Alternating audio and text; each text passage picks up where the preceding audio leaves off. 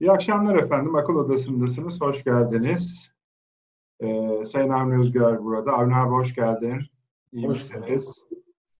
Profesör Doktor Süleyman Seyfi Hocam burada. Hoş geldiniz, şeref verdiniz. Profesör Doktor Taşan Su Türker Hocam hem burada hem Ankara'da. Hoş geldiniz. İyisiniz inşallah.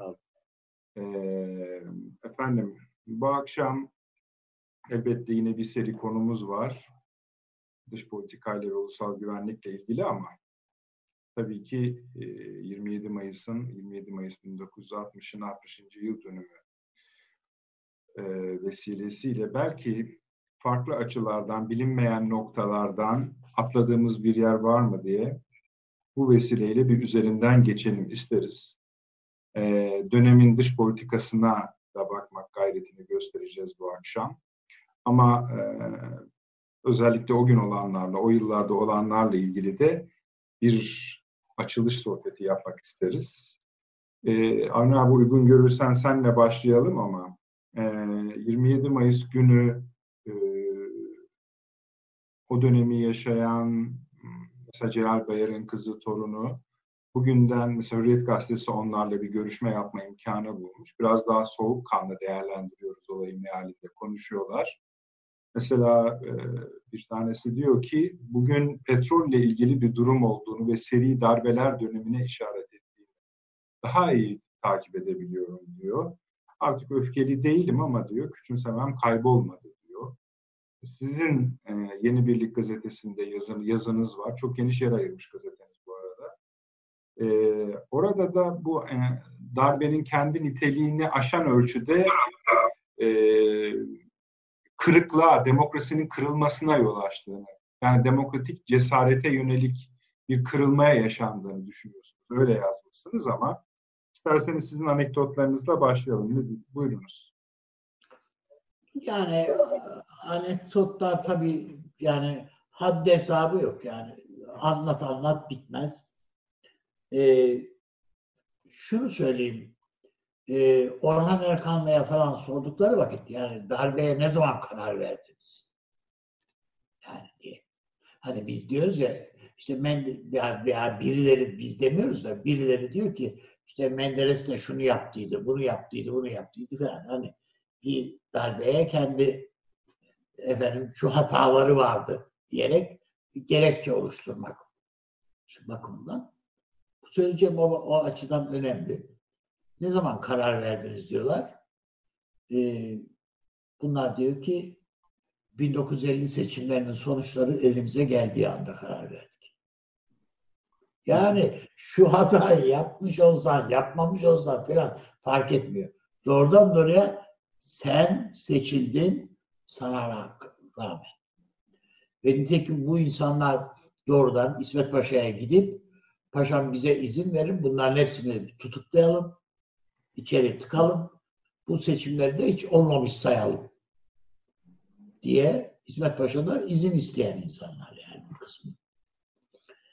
O yüzden hani e, efendim işte Kur'an'ı Arapça, e, ezanı Arapça okunmasına izin verdiler. Onun için yap, oldu bu işler. Veya şunu yaptılar onun için oldu bunlar falan denilmesinin çok pratik bir karşılığı yok.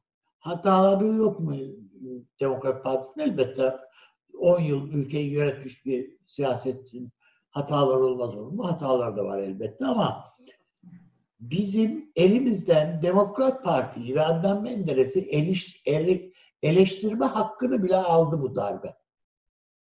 Yani elimizden. Çünkü hepsinin üstüne o idamlar bir örtü gibi, bir zırh gibi kapladı gitti. Onun ötesine baktığımızda Türkiye'deki bütün darbeler yani bir iki teşebbüs düzeyinde kalan bu Taratay Demir çıkışları hariç olmak üzere bütün darbeleri ben NATO darbesi olarak görüyorum.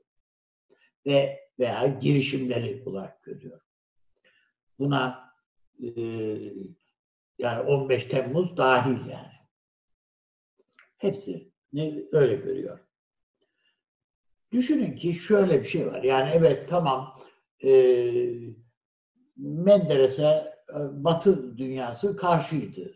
İşte NATO öfkeliydi çünkü Sovyetler Birliği ile bir ziyaret, bir takım ekonomik anlaşmalar planlaması içindeydi filan filan yani bunları e, Kuruçev'le bir mutabakat sağlanmıştı.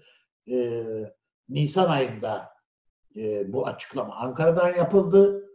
Nisan'ın Nisan başında yapıldı. Nisan sonunda da Moskova'dan evet Eylül ayında e, Genel Sekreter Khrushchev Türkiye'ye gelecek denildi. O açıklama geldi. Yani orada planlanan projelerin e, Ala Rafinerisi, İskenderun Demirçelik, e, Eley Demirçelik, e, İskenderun Demirçelik ve e, şey e, Oymapınar Barajı ve Seydişehir Alüminyum Tesisleri. Bunların hepsinin sonraki yıllarda Demirel tarafından yine Sovyet kredileriyle gerçekleştirildiğini unutmayalım. Ama bunların hepsinin Batı dünyasında bir öfkesi var. Kim Rusya'ya doğru biraz yaklaşsa e, bugün içinde aynı şeyler geçerli. E, öfkeye muhatap oluyor.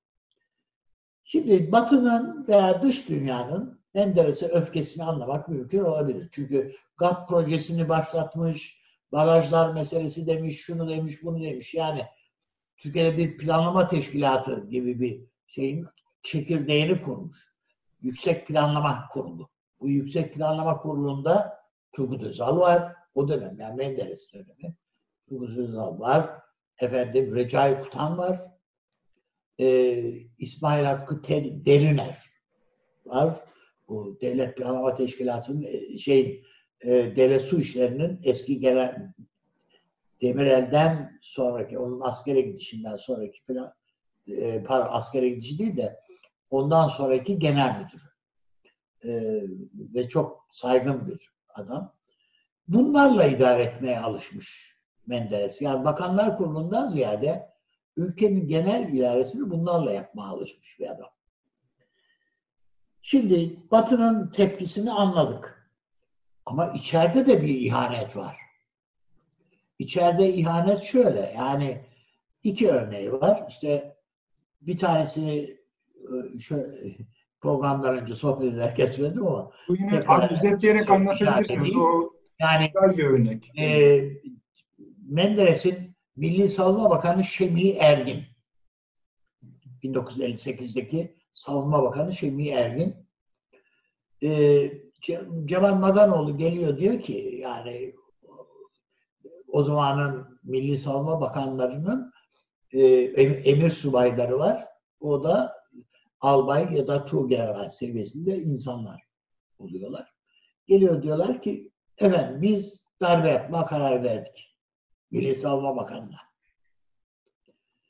Fakat biz devlet yönetmekten anlamayız. Bizim başımıza geçer misiniz diyorlar. Şimdi bunu söyledikleri adam Milli Savunma Bakanı ve Demirel'in Milli Savunma şey Menderes'in Milli Savunma Bakanlığı'na tayin ettiği adam. Şemi Ergin, Şemi Bey diyor ki valla ben hukukçuyum yani ben bu ihtilal ihtilal işlerinden anlamam. Beni hiç yok sayın falan diyor. Ama bunu Menderes'e gidip söylemiyor. Yani bizim askerler darbe yapmaya karar vermişler. Bana da böyle bir teklifle geldiler diye. Yani ya ya ya bunları emekliye sevk edelim ya tutuklayalım ya bir şey yapalım ya. Hayır hiç yok böyle bir şey. Menderes'in haberi yok yani ondan. Onun böyle bir söze muhatap olduğundan. Ama Celal Bayar duyuyor böyle şeyleri. Celal Bayar ısrar ediyor ve onun üzerine Menderes ikinci bir hata daha yapıyor. Şemi Bey'i görevden alıyor Milli Savunma Bakanı'ndan yerine en samimi arkadaşını Ethem Menderes tayin ediyor. O da can ciğer arkadaşı yani. İşte programda üzerine paylaştığımız öyküyü şimdi anlatalım. Evet, evet. O. Ne söyleyeceğim? Yassıada e, Yassıada Başsavcısı Altay Ömer Egese o diyor ki yani Ethem Bey'i çekiyor kenara. Diyor ki sen Milli Savunma Bakanlığımızı yaptın. Onun için seni severiz. Biliyorsun buradaki herkesi asacağız yani. Bu bir yani usulen bir mahkeme gibi bir şey var işte. Sen ona bakma diyor. Asılacak. Ama benim gönlüm razı değil yani. Seni kurtarabiliriz burada. Nasıl kurtarabiliriz? Biz diyor sana bir kitap, bir defter verelim. Böyle hatıra defteri gibi, günlük gibi. Sen dar, yani darbeden önce ki günlerde zaman zaman buna notlar almış ol. Değişik tarihlerde.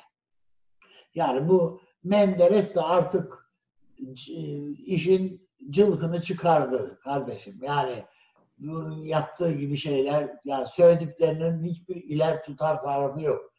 İşte bu orduya, bu ordu hiçbir şeyi başaramaz. Yani bunlar ne kadar köhnemiş insanlar, ben bu orduyu e, yedek subaylarla bile yönetirim filan gibi laflar. Yani bunlar tehlikeli laflar, başımıza iş açacak. Gruptaki bütün arkadaşlar işte isyanları oynuyor. Bu Menderes başımızı derde sokacak. Buna bir mani dur demeliyiz. Filan gibi notlar. Buna benzer bir yığın şey bile. Hatta Altay Ömer Egesel okuyor, az buluyor bunları. Bir daha git biraz daha yaz diyor. Filan. Ya. Ve bunların hepsi Menderes'in anayasayı ihlal suçu kapsamında bir delil olarak karşısına mahkemede çıktı. Sonra çözüm ala arama yapmışlar. Ethem Menderes'in yatağının altında yakalanmış bundan bu defter filan. Adnan Bey mahkemede bir şey demedi mi? Adnan Bey mahkemede bunlar okunduğu vakit diyor ki e, Ethem Bey'in hafızası güçlüdür. Yani o iyi hatırlıyor olabilir. Ben hatırlamıyorum böyle bir şey e, ve arkadaşını yalanlayamıyor. Yani yalan söylüyor diyemiyor filan. E, düşünün ki Menderes e, yani çocukluğundan itibaren sevdiği bir arkadaşı aynı soyadı alalım diye ikisi birlikte gitmişler zaten nüfus idaresine falan. E, idama giderken de son görüşmek istediği bir insan olarak Ethem Bey'le görüşmek istediğini söylemiş. Şimdi söylemek istediğim şu, yani pek çok olay anlatıla, anlatabiliriz yani Yassıada'ya ilişkin. Rezillikler yani diz boyu ne, ne şunu, şunu da yaptılar, bunu da yaptılar demek çok bana şeymiş gibi gelmiyor. Ama bugün bu Yassıada meselesine baktığımızda e, Sayın Cumhurbaşkanı'nın e, açtığı e, dün açtığı şeye e, adadaki tesise Adası. Evet. Evet. E, bunun bir bana göre bir eksiği var yalnız. Şimdi evet orada kütüphane var, şu var, bu var. İşte yasa 27 Mayıs tutanakları var, şu var, bu var. Ama ben esas olarak Türkiye'de e, bir darbeler kütüphanesinin bulunması gerektiğini düşünüyorum. Bir darbeler kütüphanesi. Bunun illa çok öyle büyük bir yatırım da değil. Ama 12 Mart'ın bütün iddianameleri, 12 Mart döneminin ve örgüt iddianameleri hepsi hepsi darmadağın vaziyette. Hadi bunlar bir araya toparlanabilir. Düşünün ki bir kısım iddianameler bende var ya mesela. 12 Mart dönemi. Benim gibi o dönem meraklısı insanların bir kısım şeyini elde edebilir. Bazı yargılamaların ki bunlar içerisinde Öcalan'ın yargılanması var. Mesela 12 Eylül, 12 Mart, e, Mart dönemi sürecinde yargılaması var ve beraat etmiş, salı vermişler. Yani gibi. Bütün bunların hepsinin belgelerinin ya 12 Mart muhtırasının orijinal metni Ankara'da duruyor başbakanlıkta. Ya gençlere bunları göstermek lazım. İşte bak bu 12 Mart dediğimiz. Bak işte e, şeyin e, bu denizleri idama götüren iddianame şudur. Metni budur diye. Efendim e, bu gençlerin yazdığı mektuplar şunlar işte bak. anne idamında annesine yazdığı bilmem dahil. Hepsi yani birçok evrak bunların giydikleri o parkalar, elbiseler e, aynı şey Taratay Demir'in eşya şeyi yani bunlar evet belki bunları şey yapmak değil ama bunların bunlardan kalan belgeler bunlar. Menderes'in e, hatıraları, eşyaları yani Menderes'ten kalan şeyler. Düşünün ki bunların içinde kendisine hediye edilmiş bir iki Kur'an var, tesbihi var, başka eşyaları var. Hepsi bin küsür bin küsür adet, yani 1500 adet müzayedede duruyor. Hı. Yani düşünün. Anladım. Yani Peki abi.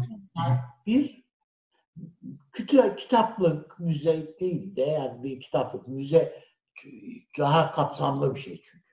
Ama hem 12 Mart hem 12 Eylül bütün hepsi 28 Şubat, 15 Temmuz 28 ne Şubat geliyorsa yani düşünebiliyor musunuz o 28 Şubat Milli Güvenlik Kurulu zabıtlarının incelemeye açılabilir olma, olduğunu filan filan. Evet. Yani ben evet elimizde olan bu yasada ile alakalı Sayın Cumhurbaşkanı'nın gayretiyle, onun girişimiyle gerçekleştirilen şey fevkalade ortaya çıkan eser fevkalade önemli ama Türkiye'nin başına gelenlerin ilki bu değil ki. Sonuncusu da değil. Peki abi. Yani e, bana göre uygun şey İstanbul Üniversitesi'nin e, sınırları içinde kaldı zannediyorum. Bekir Ağa bölüğü etki. Evet. Orası çok güzel bir kütüphane. Yapılabilir darbeler ben, ad, ben adayı kastettiniz zannetmiştim. Hayır hayır hayır. Siyasal Bilgiler Fakültesi üstadım şu an. Siyasal Bilgiler'in içinde. İslam Üniversitesi'nin işte Siyasal Bilgiler Fakültesi'nin içinde. Tabii orada kaldı. Bekir Ağa bölüğü. Veya e, şimdi aile mahkemesi oldu Sansaryan Han. Tabii. Değil mi? Eminönü'ndeki. Yani o e, rahmetli Türkeş Beylerin falan tırnaklarının söküldüğü falan yerdi yani orası. Evet. Oraya, orada sadece orada işkence için getirilmiş, Almanya'dan getirilmiş özel ampuller varmış. Ben bu ampulleri bir defa gördüydüm. Sonra patladı herhalde. Ne bileyim. Yani Peki abi. öyle ampuller ki uyumanıza mani oluyor. Yani ısıtmaktan değil. Öyle bir güçlü ışık ki uyutmuyor sizi. Bütün bunların ben e, gençlerin daha kolay ziyaret edebileceği, ibret vesikası olarak görebileceği bir şeyde daha böyle kestirme e, kolay bir Peki abi. Konuşuruz. Peki. Teşekkür ediyorum. Şimdi Süleyman Hocam e, muhakkak sizin de bu konuda söyleyecekleriniz var. E, ancak 60 e, darbesi dahil birçok darbenin arkasında Amerika ya da Batı'nın ya da Amerika'da Batı demeyelim, Amerika'nın bulunduğuna ilişkin bir kabul de var. 60'ta da öyle gözüküyor. Sizin ne diyeceğinizi paylaşın bizimle. Biz de dinleyelim zevkli ama e, Adnan Menderes dönemi yani 50-60 arası aslında Amerika Birleşik Devletleri ve NATO ile ilişkilerin başladığı ve en yükseldiği dönem. Ee, ne oluyor da yani hani iş bu noktaya kadar geliyor? Onu da belki ikinci bir madde olarak açmak isterseniz. Buyurun. Evet. Ben oradan başlayayım. Bir kere e, bu Türkiye'nin yakın tarihinde e, şahitlik edilen e, kimimiz bunu çok canlı olarak yaşadık, kimimiz işte hikayelerini duyduk vesaire.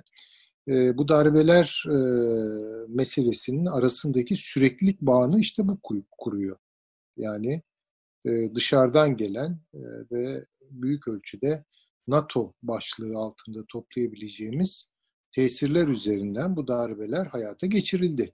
Yani öyle bir hale geldi ki yani NATO evet demedikten sonra darbe olmaz. Ama NATO ayrıca bir darbeyi çok rahat bir şekilde planlayabilir ve kuvveden fiile geçirebilir. Bunu biliyoruz. Şimdi benim e, üzerinde durduğum Avni Özgürel Üstad'ın da konuşmasının son... Süleyman bölümü... Hocam çok başlayın. Şöyle bir atasözü ürettik hatırlıyorsunuz değil mi? Hani bu ülkede Amerika'ya rağmen iktidara gelebilirsiniz ama Amerika'ya rağmen iktidarda kalamazsınız diye bir atasözümüz oldu yani. Evet tabii tabii. tabii bunu söyleyebiliriz. ee, bu süreklilik e, bağının kurulmaması durumunda şöyle bir problem ortaya çıkıyor Türk siyasal kültüründe ve gündeminde. Benim darbem ve senin darben. Şimdi bakın ben bunu niye söylüyorum? Çünkü e, çok yakın zamanda bu gazetede, şey, bu, bu ülkedeki, bu memleketteki gazetelerden birinde apaçık 27 Mayıs'ı savunan yazılar çıktı. Yani evet. tanımış bir gazeteci dedi ki 27 Mayıs çok ilerici bir adımdı. Toplumu ileriye götürmek istiyordu. Özgürlükçü bir düzen kurmak istiyordu ve basbaya yani 27 Mayıs'a bir övgü de bulunuyor. Devrimdir.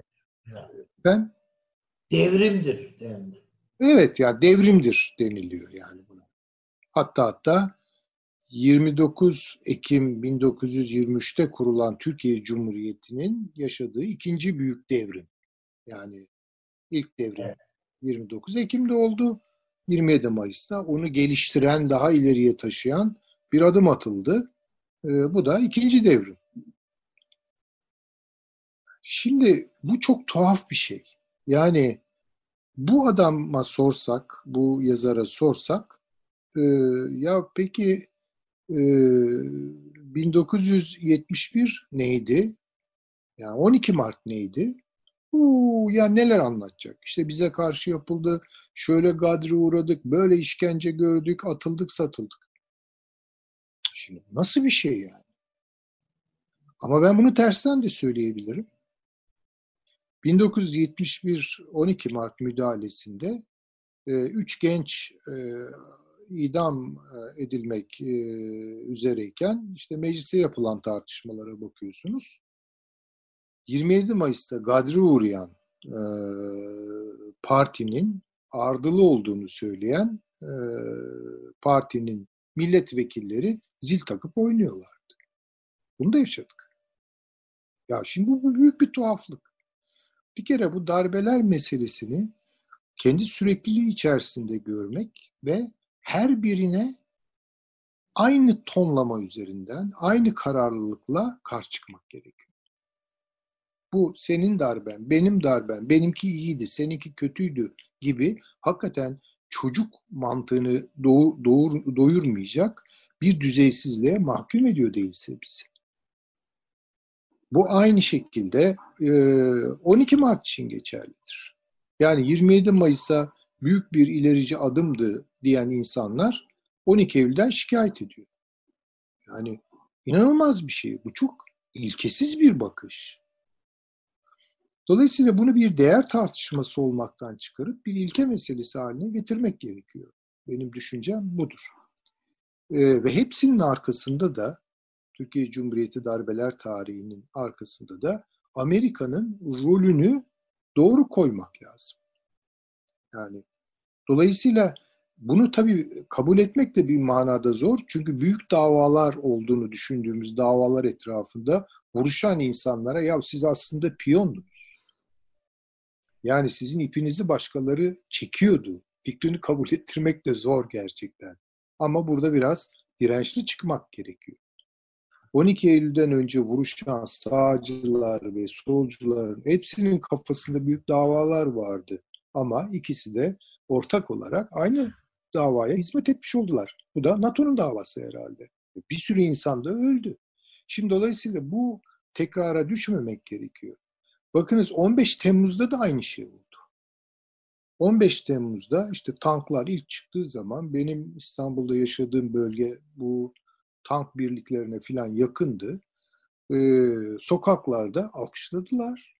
Bu bir 27 Mayıs refleksi yani. Bunun işte e, o zaman Menderes'ten kurtulmak e, söz konusuydu. Şimdi de Tayyip Erdoğan'dan kurtulacağız diye oynadılar, alkışladılar yani. O anlarda atılan tweetler hala saklarım ben. Öyle tweetler var ki oh işte nihayet kahraman ordumuz geldi bizi kurtarıyor filan. Dolayısıyla burada bir ayarlama yapmak lazım. Bu ortak bir zihniyet oluşturmak gerekiyor.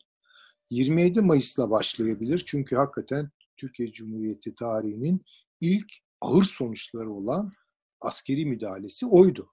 Ama aynı hassasiyeti lütfen 12 Mart için gösterelim. Aynı hassasiyeti lütfen 12 Eylül için gösterelim. Yani bu ülkenin tanınmış bilim adamları saygı değerdir kendi alanlarında. Hepsinin elini öpüyoruz yani itirazımız yok. Ama çok rahatlıkla 12 Eylül savunabiliyor. Orada yapılan işkenceleri savunabiliyor yani. Bu nasıl bir şeydir yani? Bu anlaşılmaz bir şeydir. İşte bunun mahkum edilmesi gerekiyor. Yani bu bir ilke meselesi. Yani bir darbe bizim değerlerimizi incitmiş olabilir. Bize rağmen yapılmış olabilir. Ve bizim değerlerimizin zıttında yer alan, başka değerleri savunan insanlara da darbe yapıldığı zaman aynı kararlılığı göstermek durumundayız. Yoksa bir tanesini böyle çok ön plana getirip öbürlerini görmezden gelirsek, ha, Türkiye bence çok e, Allah korusun tabii hiç istemeyiz böyle bir şey ama darbe yapılmaya müsait bir ülke olma özelliğini devam ettirir. Bunda bir kararlılık.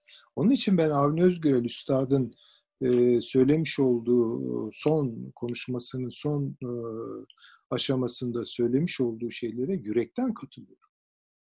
Yani bir kere bunu bir bir ortak mesele. Bu bir demokrasi meseledir. Bu ulusun iradesine e, ipotek koyan e, bir müdahaledir deyip bunu bütünlüğü ve sürekliliği içerisinde insanlara düşündürtecek organizasyonlar yapmamız lazım. Hakikaten bir darbeler müzesi kurmak gerekiyor.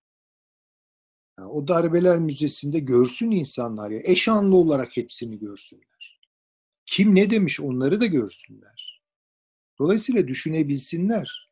Çünkü bakın tecrübe çok mühim bir şeydir. Yaşayarak öğrenmek çok mühim bir şeydir. Ben 12 Mart'ı çok net hatırlıyorum. Çok net hatırlıyorum. Tabii 27 Mayıs'ı e, Avni Özgürel Üstadımız gibi hatırlamama imkan yok. E, ama 12 Mart'ı bütün berraklığıyla hatırlıyorum. 12 Eylül'ü bütün berraklığıyla hatırlıyorum. Bir üniversite öğrencisi bitirmek üzereydi üniversiteyi. Ondan sonra yaşananları hatırlıyorum. E, bu tabii benim yaşayarak öğrendiğim bir şey. E, ama şimdi mukayese ettiğim zaman zihnimde 27 Mayıs hakkında bir boşluk var. Çünkü ben onu yaşayarak idrak etmedim. Nerede idrak ettim? Ee, okuldaki kitaplarda 27 Mayıs Hürriyet ve Anayasa Bayramı diye bir bayramımız olduğunu öğrendiğim zaman idrak ettim. Ee, ve o günün tatil olmasıyla ilgili olarak idrak ettim. Bu konuda bana lisede verilmiş bir ödevi hazırlarken şaşırarak idrak ettim. Bakın bunlar hep e, bilgi ve tecrübe eksikliğiyle ilgili şeyler. E, açtığım zaman işte ansiklopedileri falan ya bu 27 Mayıs neymiş? Şöyle anlatıyordu. Dün gibi aklımdadır. E, bir iktidar, kimse o adı da söylenmiyordu. Yani Demokrat Parti falan da denmiyordu. Menderes'in de adı geçmiyordu. Bir iktidar gücünü abartmış, özellikle bu memleketin gençlerine kastetmiş, eziyet etmiş, e, zorbaca kararlar vermiş ve bu sebeple kahraman Türk ordusu tarafından görevden uzaklaştırılmış. Bir de bir fotoğraf vardı. O 27 Mayıs öncesi yapılan nümayişlerde yaralanan bir genç taşınıyor. Bütün bildiğim buydu. Bu kadarını aktardım. Bu normal. E tabii daha sonra okuduk, öğrendik vesaire. Ama mesela 12 Eylül deyince daha içimde çok canlı hatıralar var. Ve hiçbir zaman ölüme kadar da o hatıralardan ben kurtulamayacağım. Ama bir bilinç nasıl oluşturulabilir? Bilinç aslında bir takım şeyleri ilişkilendirme meselesidir. Bilgi de bunun iğnesi ve ipliğidir. Bakınız Rahmetli e, Şerif Mardin e, hiç unutmam 1990'larda kendisiyle bir röportaj yapılıyor. Yani siz bir ilim adamısınız, sosyologsunuz. Yaptığınız işi tarif eder misiniz? Sorusuna verdiği çok güzel bir cevap vardı. Hala arşivimde o e, söyleşiyi e, muhafaza ederim. Şöyle diyordu. Terzilik efendim. Ben olaylara bakıp, hadiselere, karmaşık hadiselere bakıp bu hadiseleri birlikte e, görebileceğim bir kumaşı dikmeye çalışıyorum. Bu dikmek de değil, aslında teellemektir. Çünkü her an değişebilir dikiş yerleri. Çok hoş bir değerlendirme. E, bilgi, bilinç ilişkisi de budur. Yani bir şeyleri bilmek, bir şeyleri biriktirmek değil ki zihinde tıka basa doldurmak değil ki. O ilişkileri kurma meselesi. Bu bilinçtir. Bilginin ilişkilendirilmiş hali bilinçtir. İşte bu bilinci oluşturmak e, son derece önemli. O teellemeleri, o, o efendim söylerim, söyleyeyim bağları kurabileceğimiz bir yeni zihniyet iklimini yeni kuşaklara ki bunlar biliyorsunuz a posteriori yani deneyim sonrası kuşaklardır. Böyle bir şey görmemişlerdir, yaşamamışlardır. Çok zor bir şey. Onlara bunu armağan etmekle mükellefiz herhalde. Evet. Süleyman Hocam, bir ikinci şey bölüme sormak devam edelim mi? Hani Yani- bir reklama gidelim müsaade edersen. Sadece soruyu sorayım da hocam Tamam. cevap Hızlıca alayım. Ee, e, 1970'te e, 70'e gelirken solun e, yani işte Doğan Avcıoğulları'nın filan veya İşçi Partisi'nin filan da hepsinin e, dilinde bir şey vardı. Demokrasi derken cici demokrasi diye. Hatırlar mısınız? Onu konuşalım üstadım. Çok mühim. Evet. Ben- tabii, tabii. O konuda ne düşünüyorsunuz? Peki. Yani Tabii, tabii. baktılar ki o sandık bi- bize bir faydası yok sandığı. Tabii, Bize tabii. sandığı kötüleyelim. NDD'cilerin tezlerini bir konuşalım tabii. Tamam. Hemen dönüyoruz efendim. Bir reklama gidiyoruz, hemen dönüyoruz. Bir dakika reklam arası. Haberin sosyal medyası gzt.com sizi çok farklı bir okuyucu deneyimine davet ediyor. Merak ettiğiniz sorular yanıt buluyor, henüz duymadığınız şaşırtıcı konularsa karşınıza geliyor. Yorumlarınıza editörler cevap veriyor, arkadaşlarınızla paylaşmak isteyeceğiniz eğlenceli içerikler hazırlanıyor. Sizler için kamera karşısına geçiliyor ve olaylar sıkmadan ve anlaşılır şekilde anlatılıyor. Özel infografikler, videoların yanı sıra burada sayamayacağımız sayıda farklı dergiler. Şimdi telefon ekranınızı daha da anlamlandırmak için sizi davet ediyoruz. GZT uygulamasına iOS ve Android marketlerden kolaylıkla erişebilir, pişman olmazsınız. Mutlaka indirin. Reklam arası sona erdi. Döndük efendim. Akıl devam ediyor. Kapatırken Avni Bey Süleyman Hoca'ya bir cicili bir soru sormuştu. İsterseniz onu bir daha sorun Avni Bey. Seyircilerimiz anımsatalım. Şimdi 1970 bir yani 12 Mart öncesi siyasetimizde siyasetimizin sol kanadında bir tabir gelişti. Ee, o işte Doğan Avcıoğlu falan Allah rahmet eylesin yani onlar falan bunu kullanırlardı. Ee, cici demokrasi. Evet, evet. Evet. Ben bu demokrasi anlayışımızın bugün geldiği noktayla bu şey o dönem günün yaklaşımını nasıl görüyorsunuz yani? Şimdi O tabii- zaman zaten sağ tarafta demokrasi diye bir kavram da yok. Yok, tabii, Evet. tabii. Yani şimdi bir kere bu askeri müdahaleleri sadece askerlerin müdahaleleri olarak görmemek lazım. Bunun bir kere bilinç düzeyinde, zihniyet düzeyinde sivil uzantıları da var. Yani e, ha- o, o yüzden hatta askerler bile yani yaptıkları işin e, toplumsal bir karşılığı olduğu yolunda bir zehaba katı, kapılabiliyorlar bu gibi durumlarda. Bunun hem hazırlayıcı hem destekleyici unsurları var. Ee, üstadımızın bahsettiği bu mesele 1960'lardan 1970'lere giden süreçte e, Türk Sol, Hareketi içerisinde MDD'de, MDD, Milli Demokratik Devrim Devrim. e, taçlandırılan bir akım. İşte arka planında Mihri Belliler var. E, Çetin Altan var. O da parlamento dışı demokrasi diye bir şeyden bahsediyordu. Evet doğru. Parlamentoyu küçümsüyordu. İşte Doğan Avcıoğlu grubu var. E, bunlara göre e, devrim süreci hızlandırılmak iktiza ediyordu. Ve e, Türk yakın dönem e, siyasi tarihine baktıkları zaman çok kritik bir takım böyle süreçlerin bir takım elitler marifetiyle yürütüldüğüne ve bunun elzem olduğuna dair bir kanaat vardı. Tabii terminolojiyi büyük ölçüde bu daha e, ne diyelim sol anarşizan e, fikirlerden filan devşiriyorlardı. E, dolayısıyla böyle bir misyon biçiyorlardı kendi kendilerine. Yani ordunun ilerici rolü diye bir şeye inanmışlardı. Ordu nasıl ki 1908'de çok ilerici bir adım attı. Nasıl ki işte Abdülaziz devirirken Süleyman Hüsnü Paşa çok ilerici bir rol üstlendi. E, Cumhuriyeti zaten büyük ölçüde askerler kurdu. Öyle bir bakışları vardı. Dolayısıyla bu devam edecek. Bütün mesele bunu radikalize etme meselesiydi onların gözünde. Yani bu yolun ne olduğuna dair e, ya da bu yolun hükmüne dair bir tartışma falan yoktu. Yol açıktı onlara göre, yol belliydi ve bunu birileri yapacaktı. Bunu yapan unsurunda e, böyle orta sınıf e, bir takım ideologların desteğiyle e, veya kadroların desteğiyle dergiler etrafında filan e, bir buluşmuş olan orduya düştüğünü söylüyorlardı.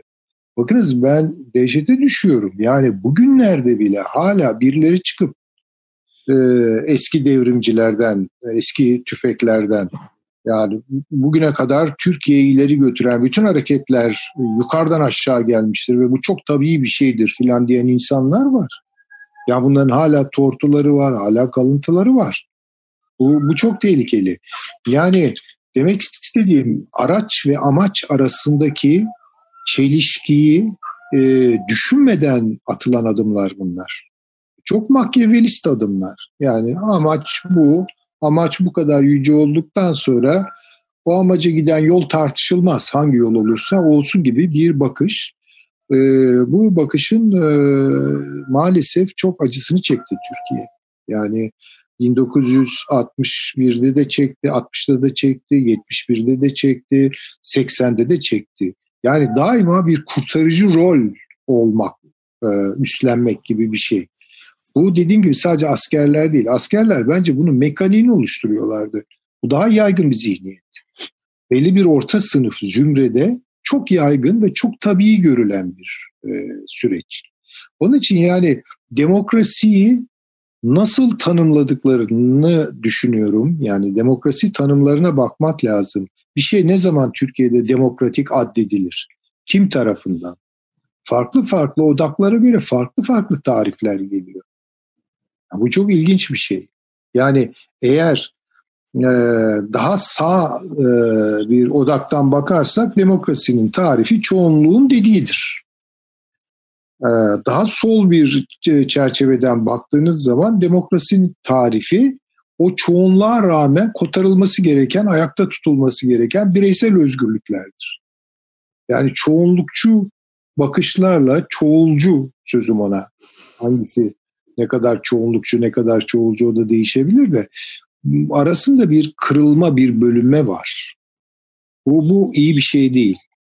Yani dolayısıyla böyle çoğunluğu reddederek demokrasi tanımı yapmak ki bu özellikle e, son dönemlerde de yani 1990'lardan sonra da çok yaygındı. Liberal demokrasi diye tanımlanan veya liberal solun yaptığı demokrasi tanımlarında filan böyle çoğunluk filan hiç önemli değil. Hatta demokrasi çoğunluğun dediğinin yerde dediği yerden e, başlıyor. Onu aşmak için bir şey olarak. Süleyman Hocam, Türkiye'nin son 20 yılında neredeyse çoğunluk hakları diye bir disiplin çıkaracaktık yani. Hani azınlık hakları şu bu falan filan var ya. Hani çoğunluğun düştüğü duruma. Demek istediğim o yani çoğunluğu ıskalayarak çoğulculuk yapmak. Veya tabii ki çoğulculuğu ıskalayarak çoğunlukçuluk yapmak. Bunların arasında zihniyetler bölünmüş durumda. Tabii azınlığa düşen ilki. Yani bir toplumsal karşılık evet, bulmaktan zorlanıyor, e, bulmakta zorlanıyor ve her seferinde de e, bir kestirme yol arayabiliyor. Bu da darbelerin e, iklimini oluşturabilecek bir enerjiyi, bir yakıtı taşıyor içinde daima. Buna dikkat etmek gerekiyor. Süleyman Hocam, e, şöyle bağlayalım isterseniz. E, bu 27 Mayıs'ı biz, hani başta hmm, dediniz ya, o da bir Amerikan ürünüydü. Tabii ki. E, diğer yakın tarihli darbe ve darbe girişimlerine kıyasla biz 27 Mayıs'ın arkasındaki bu Amerikan ya da Batı aklını tam tercüme edebildik mi ya da ortaya çıkarabildik mi? Yani bu konuda tabii çok derinlikli çalışmalar yapıldığı kanaatinde değilim ben. Biraz tabii arşivlere gitmek gerekiyor. Bu çok önemli.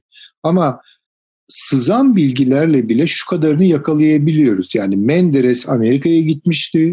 Amerika'dan borç almaya çalışıyordu, para bulmaya çalışıyordu ve ona kapılar kapanmıştı. O da çıkış yolu acaba Sovyet Rusya'dan bir şeyler koparabilir miyim gibi bir e, eksene doğru yavaş yavaş evriliyordu. Aynı şey Süleyman Demirel için geçerli biliyorsunuz. Yani her e, Rusya'ya yakınlaşma NATO disiplininden bir nebze, bir gıdım bile e, çıkma ihtimali e, böyle bir mekaniği, askeri müdahale mekaniğini devreye sokmak için e, kullanılıyordu.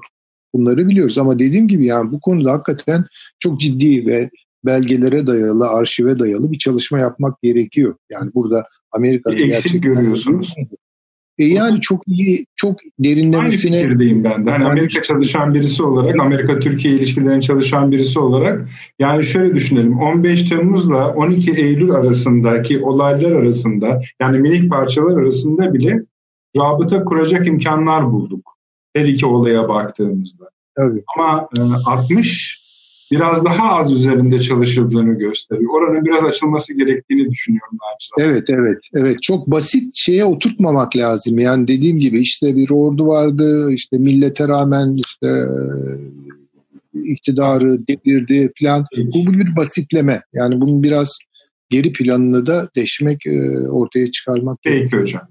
Taşansı Hocam beklettik biraz sizi ama şimdi o değişme kısmını biraz sizinle yapalım arzu ederseniz. Buraya kadarki bölümler için varsa tabii onları da alalım ama bir o dönemin yani 50-60 arası dönemin ama en çok da darbeye giden sürecin dış politikası nasıldı acaba Türkiye'de?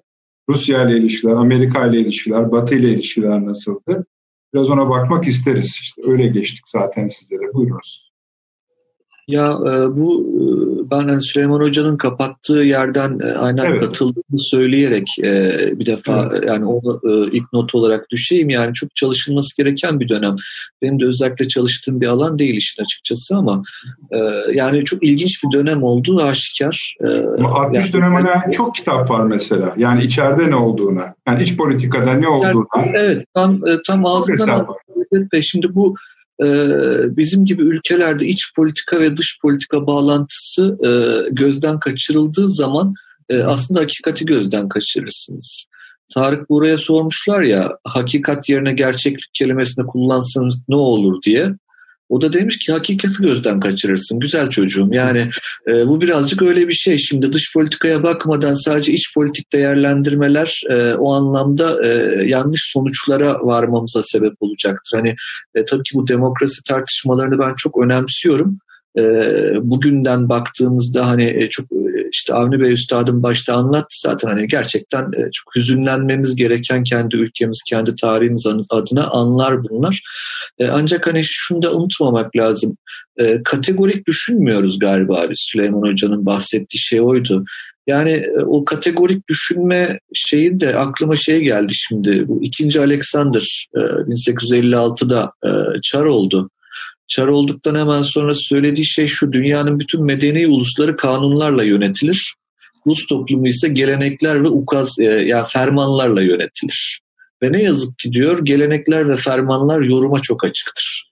Yani norm ve e, yoruma açık olan e, algılar arasında e, bir fark var. Bizde hani Akdeniz zekası diyelim buna e, yoruma çok açık genellemeler ama kategoriden kaçınma eğilimi çok yaygın. Hani darbelere kategorik olarak karşıyım demek e, son derece önemli. Bu işte Süleyman Hoca'nın bahsettiği şekliyle başka türlü değerlendirilebiliyor ama orada da şunu aklımızdan çıkarmamak lazım. Hani 1950'li yılların dünyasında demokrasi kavramı bugünkü gibi değil. Yani 60 yıl öncesinden bahsediyoruz 1960 darbesi dediğimizde.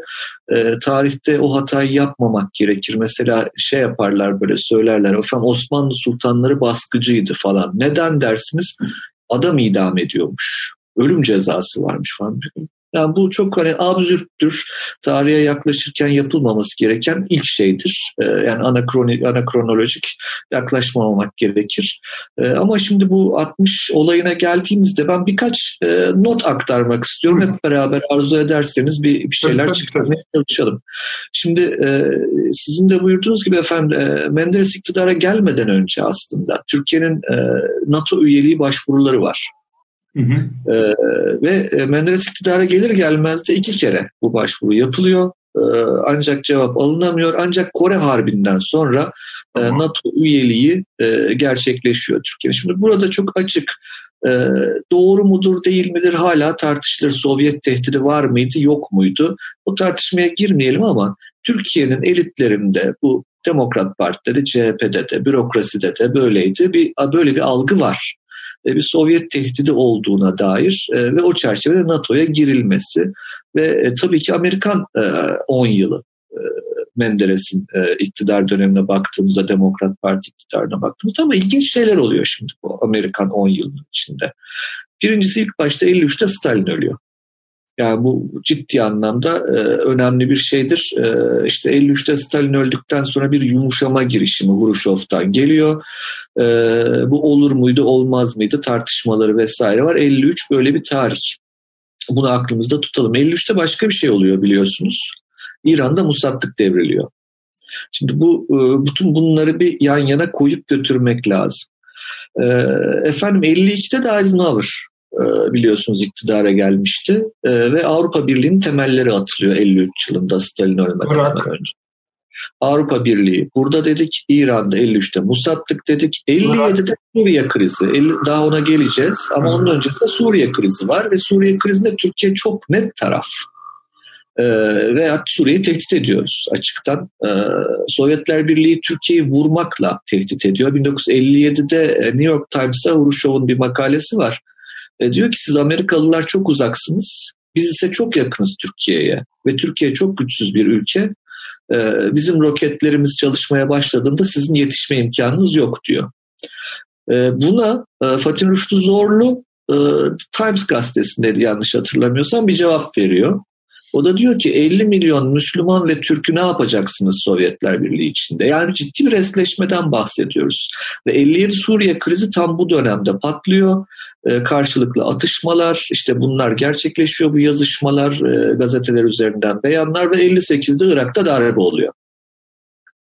E, şimdi bu ortamda 59 yılında ilginç bir şekilde bir yumuşama çabası var. Ha bir de geri gidelim bir şey, bir şey çok önemli bir şey anla atladık. 56 yılında da Süveyş krizi var. 56 Süveyş krizi de biliyorsunuz Eisenhower'ın ikinci kere seçilmesinden hemen önce patlıyor.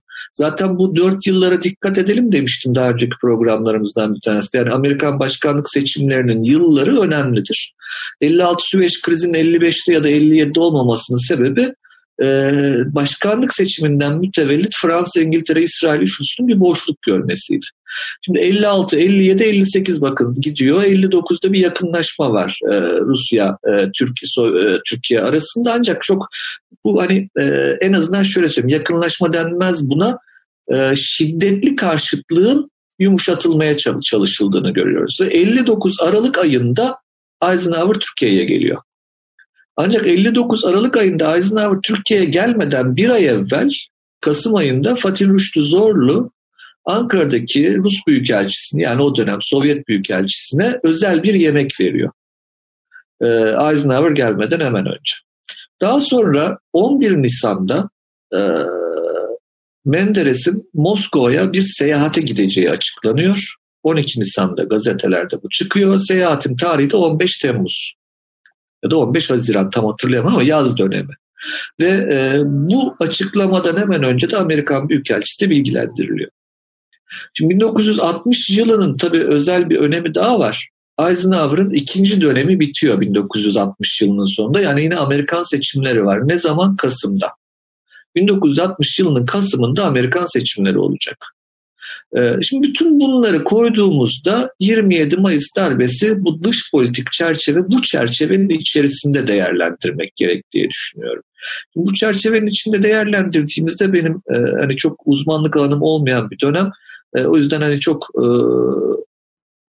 basit e, çıkarsamalarda bulunmak istiyorum. Sadece e, belli ki Amerikan başkanlık seçimi bu noktada önemli. Birincisini e, ortaya bu, bu şekilde ortaya koymamız lazım. İkincisi Eisenhower'ın e, yumuşama doktrini ve Sovyetler Birliği ile bir şekilde tam karşıtlık istememesi, 56 Süveyş krizinde olduğu gibi yakınlaşması vesaire. Ancak belli alanlarda da Sovyetlerin e, sınırı zorlaması çerçevesinde yani şöyle söyleyelim 56'da e, Süveyş'te işbirliği yapıyor. E, Macaristan'a Sovyet tankları giriyor. Çok ses etmiyor ama iş Suriye'ye ve Irak'a geldiği zaman değişiyor. Yani demek ki belli çizgiler var Eisenhower'ın kafasında da buraya dair. Ancak seçimin olması önemli diye düşünüyorum ben. Seçim sonrası da biliyorsunuz Kennedy geliyor.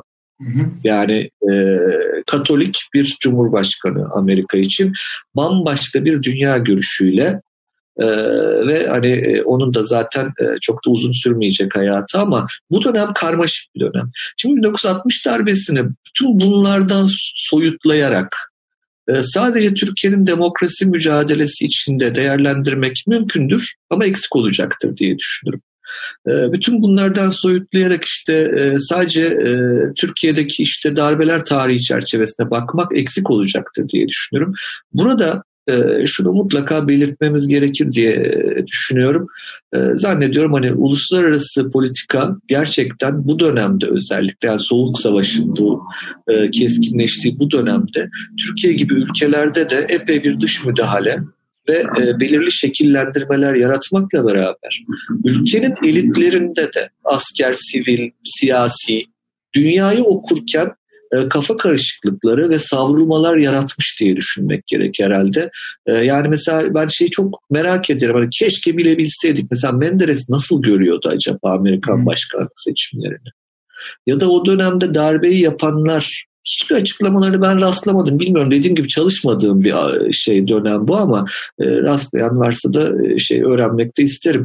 Darbeyi yapanlar nasıl değerlendiriyorlar? Yani Eisenhower ve Kennedy arasındaki fark. Çünkü demokratların geleceği belliydi. Ee, yani gümbür gümbür geliyordu Kennedy. Eisenhower ikinci dönemini bitiriyordu. Bütün bunların bir şeyi var mıdır e, her iki tarafta da acaba? Özür dilerim hocam. Pardon. E, bu genel çerçeve e, zannediyorum hani benim şu an için söyleyebileceğim. Kesmiyorum sözünüzü. Devam edin de. E, şu esasında merak ettikleriniz şey Süleyman Bey'in hani e, mutabık kalmıştık ya o dönemin az çalışıldığı konusunda. Evet. Aslında eğer bu söyledikleriniz yok ise yani varsa da ya da hiç yayınla, yayınlanmamışsa bile en yüzeysel bilginin bile bize ulaşmadığı anlamına gelir. Ee, yani Nedret Bey şimdi hak yemek istemiyorum. Gerçekten ben olan olmadığı Böyle için. Rastladıklarımı söyleyeyim. O dönemin şahit olanlarının yazdığı kitaplarına baktığımızda Avni Bey şimdi soracağım zaten onu. Bir seri yani bir olayı anlatırken bir de şöyle bir şey vardı. İşte o zaman e, işte Rusya Büyükelçisi yemeğe davet edilecekti falan gibi ancak notlar. Ama hani bu dış politika, ulusal güvenlik, uluslararası ilişkiler bağlamında ele alınmış konular değil.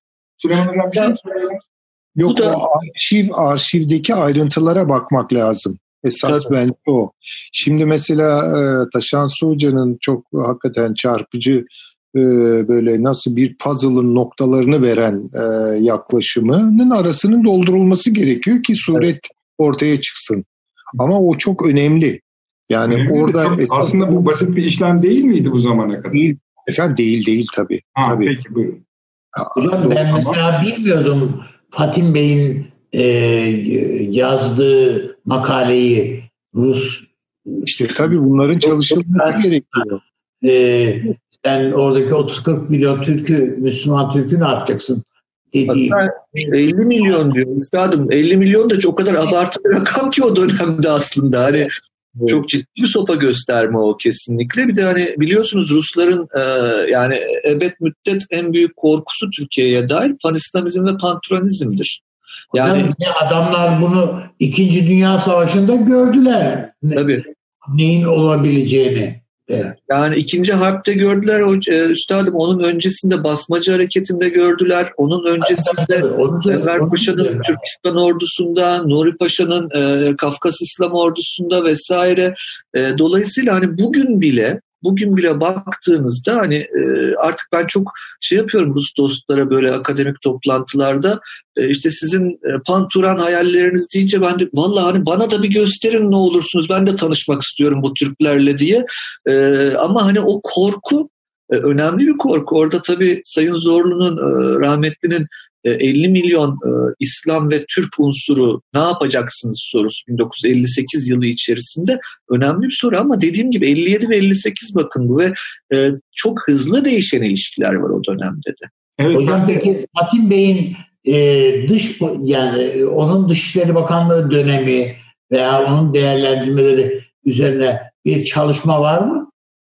Ee, ben valla, valla ben ben de dediğim gibi üstadım çok hani e, böyle özel e, hazırlanmış bir şey benim gözüme çarpmadı ama dediğim gibi hak yemek istemem. Benim e, çok uzmanlık alanım olan çok çalıştığım bir dönem değil e, 1950'li yıllar. Hatta bizim fakültede bir doktora dersidir 1950'li yıllar diye ve 5-6 tane meslektaş beraber verir o dersi ama benim böyle çok da ilgimi çekmemiştir. Ee, ama hani şöyle bir hatırlayıverdiğim hani sizin konuşmalarınız sayesinde hatırladım biraz Şansı önce. hocam bir Hüseyin Bağcı Hoca'nın bir kitabı var 50-60 dönemi. Dış ee, politika şeyi dış evet o genel dış politika şeyi. Evet. Derli topludur o ama tabii, tabii yani yine bunlara girmiyor onu da yani. Ee, yani şimdi burada şunu söyleyeyim. Arşivlerde çalışılması gereken bir şey. Yani bir takım hakikat bazı hatta kapalı arşivler, yazışmalar vesaire ortaya çıkmalı ki o bağlar kurulabilsin. Valla bizim Nari Arhan Hoca Amerikan arşivlerinde çok iyidir. Ee, yani belki o çalışmıştır. Amerikan arşivleri önce kendimizinkine girmemişiz. Tajans Hocam daha dur. E, Valla işte bazen yabancı arşivlere girmek zannediyorum daha, daha kolay olur. Olabilir. Ee, şimdi bir son şeyle bitireyim. Buyurun, şimdi. buyurun, buyurun, buyurun. Metafor kullandı biraz önce Süleyman Hocam. Ee, ben de derslerde, tarih derslerinde onu kullanmaya çalışırım, metot derslerinde. Şimdi bizim yapmaya çalıştığımız şey, e, tarihsel bir vakaya e, bakarken e, çok az puzzle parçasıyla bir resmi görmeye çalışmaktır. Yani çünkü elimizdeki kaynak azdır, her zaman için öyledir ve ne kadar geriye giderseniz azalır. Çok yakınınızda da azdır. Hani bazı şeyler kapalıdır çünkü. Halbuki 1950-60 arası e, tam ideal çalışma dönemidir. Yani artık arşivlerin açıldığı, gizliliklerin kalktığı e, bir dönem olması sebebiyle önemli. Ancak burada da tabii ki e, az parçayla puzzle'a bakarken e, metodun en önemli parçası şudur. Bir paradigmaya sahip olmanız. Yani bir genel çerçeveye. O genel çerçevede zannediyorum bir sıkıntı var Türkiye'de. Onun da sebebi biraz önce bahsettiğimiz şey yani bir e, tra- bu travmalardan kurtulamamak. Hani bir e, genel çerçevenin içine oturtamamak. Çünkü, çünkü gerçekten çok e, travmatize edici şeyler bunlar toplumlara. Ancak daha soğukkanlı bakabilmek gerekiyor. E, o noktada da zannediyorum e, iç politika dış politika dengesini iyi kurmak gerekir. E, dış politikanın çok belirleyici olduğu bir dönemden bahsediyoruz. Tam 60 darbesinin olduğu dönem. E, hani o, o çerçevede Amerikan seçimleri, e, Sovyet dış politikasındaki dönüşüm ama bakın Türkiye her zaman için Suriye, Irak ve İran bu üçlüdeki değişimler Türkiye her zaman ilgilenmiş, ilgilendirmiştir. Biz istemesek de bizim iç siyasetimize de nüfuz etmiştir buradaki e, sorunlu alanlar. E, o çerçevede yani e, zannediyorum hani belli analojiler kurarak da oraya bakarak belli sonuçlar çıkararak da yarına dair de e, Türkiye'nin siyaset yapımında da daha başarılı e, kestirimlerde bulunmak mümkün olabilecektir diye düşünüyorum. İşte yani bir e, e, Demokrat Parti iktidarının son döneminde e, Amerika Birleşik Devletleri ile olan ilişkilerdeki bozulma, yani bu bahsettiğiniz örnekler üzerinden coğraf bölgemizdeki problem, Amerika'nın içindeki problem. Bunlar izah yani bir anahtar veriyor daha büyük anahtarlar için. Evet. Ama e, 48'den başlayıp 50-51'de zirve yapmış, 56-57'ye kadar da Demokrat Parti hükümetinin yüksek yani tamamen batıya ülkeyi, Türkiye'yi döndüren bir yüzü var. Bu yüzün hiç görünmemiş olması Amerika tarafından ya da Türk, Türk ordusuna o zamanki o yani darbeyi yapanlara söyleyelim. Junta'ya ama öyle değil Nedret Bey aslında. Ya 59 59'a kadar bakın 59'a kadar en ufak bir şüphe yok zaten. Yani Eisenhower'ın Türkiye ziyaretini o anlamda ne olur küçümsemeyin. Bakın bahsedeyim 59 Aralık. Yani 59 Bu ziyaretin izahı ne? Bu ziyaretin izahı şu yani gayet Türkiye'ye güvenilen müttefik Türkiye. Yani e, o çerçevede yani mesela... Toparlamaya değil de teşekküre mi? Daha çok desteğe gel, gelinmiş. Benim, benim algım o yöndedir. Yani e, zaten bu e, Moskova ziyaretinin hemen öncesinde e, bizim işte vesikalardan çalışılmış şeylerden bir tanesi budur. E, Amerikan Büyükelçisiyle e, Fatim Bey'in görüşme yapmış olması da yani böyle bir ziyaretin yapılacağını öncesinde bakın bildiriyor basını açıklamadan önce. E, bütün bunlar ilginç e, bir şekilde bir dengenin tutturulmaya çalışıldığını Türkiye'de. kesiyorum Taşansı Hocam ama o belki de nezaket bildirimi değil. Hat bildirimi mi acaba? Hani işte bakın hani haberiniz ola falan hani bilmiyorum yani. Ee, bile, gerçekten bunu bilebilmek çok zor ee, ama yani tartışmaya açık konular kesinlikle. Hı hı. Peki. Avni Bey bir şey söyleyecek misiniz bu bölüme kadar? Şimdi e, Taşansı Hocam'ın söylediklerini düşündürdüğü şeyler var. Bir iki onu söyleyeyim. Birincisi e, Menderes kendisi Amerika'ya gittiğinde eli boş döndü. Evet. Ve e, çok büyük bir hayal kırıklığıdır. O kadar ki kendisine hediye edilen kravatı dahi almadan döndü. Yani ve çünkü e, böyle bir şey o kadar ki hani e, işte Camp David gibi bir yerde ağırlandığı halde yani öyle bir şey ağırlama olduğu halde e, talep ettiği 300 milyon dolarlık kredinin tamamen reddedilmiş olması ve Fırat'la Dicle üzerine herhangi bir baraj yapmanıza karşıyız. Buna izin vermeyiz gibi bir kaydı da eklediler bunun üzerine. Bu Menderes'in moralini çok bozan bir şeydir. Türkiye'ye döndükten sonra Celal Bayar'la bu konuyu tartışıyor hatta Adnan Bey. Eisenhower'ın Türkiye'ye gelişi Celal Bayar'ın ısrarı ve davetiyledir. O yemeklere zorla gelmiş Adnan Bey. Yemek, yemeğe bile. Yani e, Türkiye iç siyasetinde Celal Bayar üslubuyla Adnan Menderes tavrı, duruşu arasında bir farklılaşma var. E, bu ama benim bana e, sizin e, konuşmanızın düşündürdüğü demek ki Türkiye'de ne, nasıl böyle İlber Hoca'nın Türk-Alman ilişkilerini e, böyle yerli yerine oturtturan Alman nüfuzu diyerek oturtturduğu bir çalışma varsa Türkiye'de esasına bakmayın Rusya'yı biz o kadar e, göz ardı ediyoruz ama Türkiye'de Rusya'nın da çok ciddi ağırlığı her zaman ola geldi. Geçmişte Nedimov diye anılan sadrazamımız var yani bizim. Dolayısıyla demek ki Türkiye'nin Türk-Rus ilişkilerini çünkü Kazan'la her sene ya iki senede bir tam periyodunu bilmiyorum ama e, Çar ve Çariç'e gelirler. Türk kıyafetleri giyerek değil mi? Türkiye'den de ya Kaptan Derya gider ya padişahı temsilen yani giderler. Böyle ilişkilerin de böyle olduğu bir dönemlerde bunların çalışılması ve yazılmasına bir ihtiyaç olduğu kanaatindeyim. Bu çok doğru bir şey. Biz yani uzunca bir zamandır e, Türk-İran ilişkileri, Türk-Suriye, Türk-Irak yani biz bunların hepsinin tek tek oturup bölgelerle ilişkileri illa devletler olmayabilir. Yani o, o bölgeler Osmanlı Devleti'nin toprağıydı ama e, işte Mısır dediğinizde ayrı bir şey yani.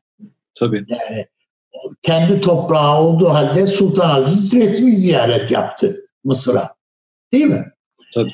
Şimdi e, söylemekse yine 27 Mayıs'a dönerek söylemek istiyorum. Bu e, Amerikalıları en fazla rahatsız eden bu 14'ler dediğimiz Türk eş takımı. Ya bunlar diyorlar bizde yetiştikleri halde West Point'te yetiştirdikleri, yetiştikleri halde Bunlar ne yani? Fraydan çıktılar bunlar. Yani iktidarda kalacağız ne demek? Filan. Ve nitekim en büyük rahatlığı bu 14'lerin tasfiyesi ile yaşadıklarını Amerikan Büyükelçisi zaten bildiriyor. Çok şükür kurtulduk o baskı şeyden diye. E, Washington'a bildiriyor. Ama daha önemlisi işte çok büyük ölçüde bir asker grubu emekliye sevk edildi. Bu NATO'nun talebidir. Yani Türk ordusunda bu kadar generalle ihtiyaç yok. Derhal bu generalleri emekli edin dediler. Ve hepsi için emeklilik kararı aldılar. 17 tane midir, 20 tane mi ne kaldı general? Geri kalan her şey hepsini emekli ettiler. Çünkü Amerika'nın istediği NATO'nun eğittiği albayların general olması. Yani onlar yukarıda durdukça bunlar terbiye edemiyorlar. Terbiye edemeyince de emekliye ayrılacaklar. Bunları tepeden emekli ettiler. Ettiler ama emekli sandığında bunların parasını ödeyecek yani emekli ikramiyesini ödeyecek para yok. Amerikan Büyükelçisi'ne bunu bunu eme, emekli edemiyoruz. Sebebi bu. Yani parayı paramız yok. Diyen Cemal Gürsel yani e, evet. zannediyorum e, Alparslan Bey e, rahmetli Türkeş falan gelmişler para yok yani nasıl bu kararı alacaksınız diye. Edem, e, öyle olunca Amerikan Büyükelçisi'ni ile bir konuşun demişler. Ve Cemal Gürsel konuşuyor. İncirlik üstünden para getirttirmişler. Merkez Bankası'na dolar olarak gelmiş. Ve oradan bir sağlanan kaynakla maaşlar veya ikramiyeler ödenmiş falan filan. Şimdi 20 yani bu ihta, şeyler e, darbeler e, dönemini şey yapması için bir örnek bu 27 Mayıs'la alakalı değil e, bir örnek vermek istiyorum. Bu rahmetli Ankara savcısıydı Doğan Öz. Evet. Doğan Öz cinayeti bana göre çok böyle ayırt edici bir şeydir. Türkiye'de e, geçen programlarda konuştuk bu Karakuşi kadıyı evet. E, yargılamada bir tipik bir örnektir. Şimdi düşünün e, Doğan Öz e, evinin önünde, kapısının önünde bir saldırı neticesi öldürüldü. Doğan Öz'ün özelliği de şu, bu kontrgerilla dediğimiz yapılanmayı ilk soruşturan ilk savcı. Bayağı ciddi bazı bulgular elinde var imiş. Bu dosyayı Başbakan o dönem Bülent Ecevit, Bülent Ecevit'e sunacak. Hesabı bu. Ve bu işte öldürüldü. Şimdi öyle oldu, böyle oldu. Bunu bu işte suikastı evet, gerçek... reklama bir dakikamız var. Gerçekleştiren kişi yakalandı. Ee, mahkeme, askeri mahkeme sevk edildi. Ee, uzatmayayım.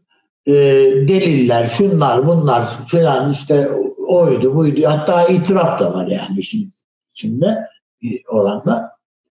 Ve mahkum edildi. Bunda zaten hani itirafın olduğu, şu suç sabit olduğu, bütün her şeyin e, hukuken noksansız gibi göründüğü dava askeri yargıtaya gittiğinde e, bozuldu. Yani öyle usulden usulden değil esastan bozuldu. Dava döndü geldi, heyet de gitmiş. Yeni bir heyet gelmiş. Peki abi. O mahkumiyet nasıl Yargıtay'da bozulduysa e, ikinci heyetin yaptığı yargılama sonucunda sanık beraat etti ve tahliye edildi. Peki. Şimdi Türkiye'de biz hukuku, demokrasi filan diyoruz işte yani orada astığın başbakan, burada saldığın başkası.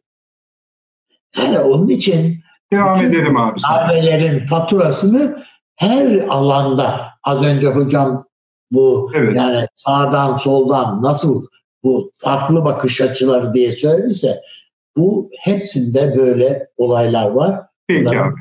Bakmak lazım. Peki. Bir reklama bir araya gidiyoruz efendim. Devam edeceğiz elbette. Bir dakika reklam arası. Haberin sosyal medyası gzt.com sizi çok farklı bir okuyucu deneyimine davet ediyor. Merak ettiğiniz sorular yanıt buluyor, henüz duymadığınız şaşırtıcı konularsa karşınıza geliyor. Yorumlarınıza editörler cevap veriyor, arkadaşlarınızla paylaşmak isteyeceğiniz eğlenceli içerikler hazırlanıyor. Sizler için kamera karşısına geçiliyor ve olaylar sıkmadan ve anlaşılır şekilde anlatılıyor özel infografikler, videoların yanı sıra burada sayamayacağımız sayıda farklı dergiler. Şimdi telefon ekranınızı daha da anlamlandırmak için sizi davet ediyoruz. GZT uygulamasına iOS ve Android marketlerden kolaylıkla erişebilir, pişman olmazsınız. Mutlaka indirin. Reklam arası sona erdi. Akıl odası devam ediyor efendim. Avni Bey bir şey söylüyordunuz, kestik. Yani o bitirdiyseniz... Yok, bitirdim yani. Şey tamam. Değil. Bu konuda eklemek istediğim ben, hukuk meselesinin önemli olduğunu söylüyordum bu darbeler Doğru. alanında. Ee, normal insanı, üstelik hatta yani vatansever, milliyetçi, dört dörtlük bir insanı bir e, suç makinesine dönüştürebilen bir e, çarkın da bu yapıların arasında e, kurulabildiğini biliyorum. Ben yani rahmetli şimdi rahmetli hatırlıyorum. Yani Abdullah Çatlı bir son derece vatansever bir gençti ama ondan bir suç makinesi çıkarttılar yani. Evet, doğru söylüyorsunuz. Peki, e, Libya'ya geçmek istiyorum efendim. Geçen programda e, biraz değinmiştik fakat şöyle gelişmeler oluyor şimdi. Birincisi bu uçaklar meselesi. E, bir seri uçak gelmişti. Bir seri uçak daha geldi. E, nereden geldi? Rusya'dan Libya'ya. Daha doğrusu Suriye üzerinden Rus uçakları Libya'ya geldiler. Bunun üzerine tabii biz bunu takip ediyoruz doğrudur değildir fotoğrafları yayınlandı şudur budur. Bunun üzerine Afrikom yani Amerika Birleşik Devletleri'nin Afrika Komutanlığı bir açıklama yaptı. Uçakların resimlerini bastı. Dedi ki bu iyi bir iyi bir durum değil.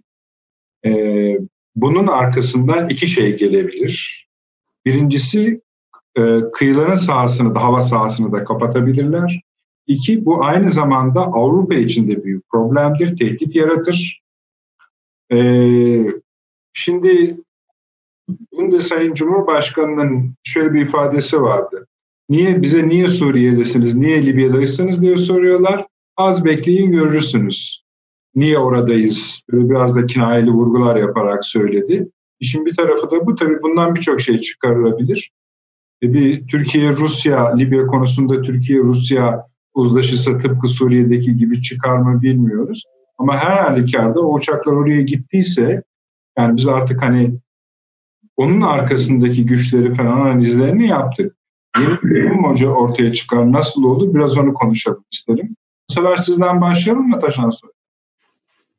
Ee, yani e, valla Nedret Bey bu ilginç tabii. Şöyle ilginç şimdi e, Rusya... Uçakları bu arada boyamışlar Suriye'de hepsini. Evet evet yani o e, hani basına da sızdı zaten. Bir de artık bugün öyle bir dünya ki bu.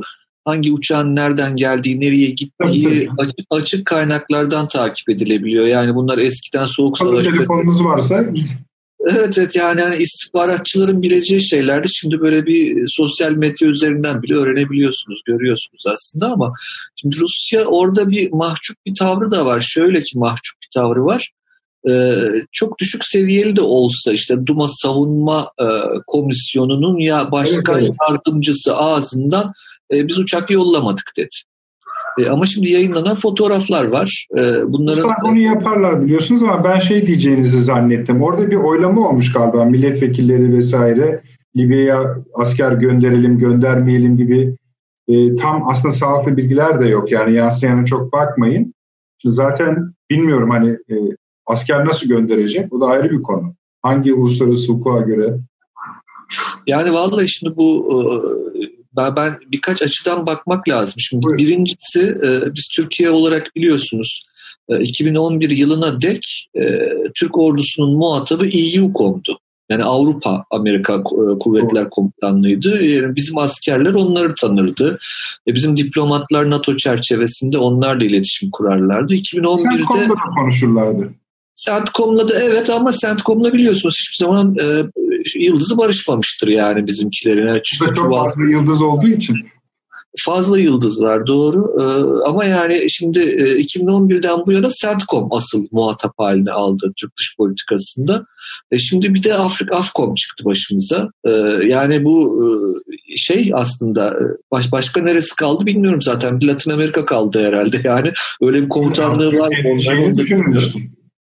Evet, dünya büyüyor, Türkiye büyüyor demek ki. E, bu e, bir yanıyla e, o çok olumlu ama bir yanıyla da tabii ki yeni sorumluluklar getiriyor e, omuzlarımıza. Şimdi Sayın Cumhurbaşkanı'nın söylediği cümleyi ben çok önemsiyorum.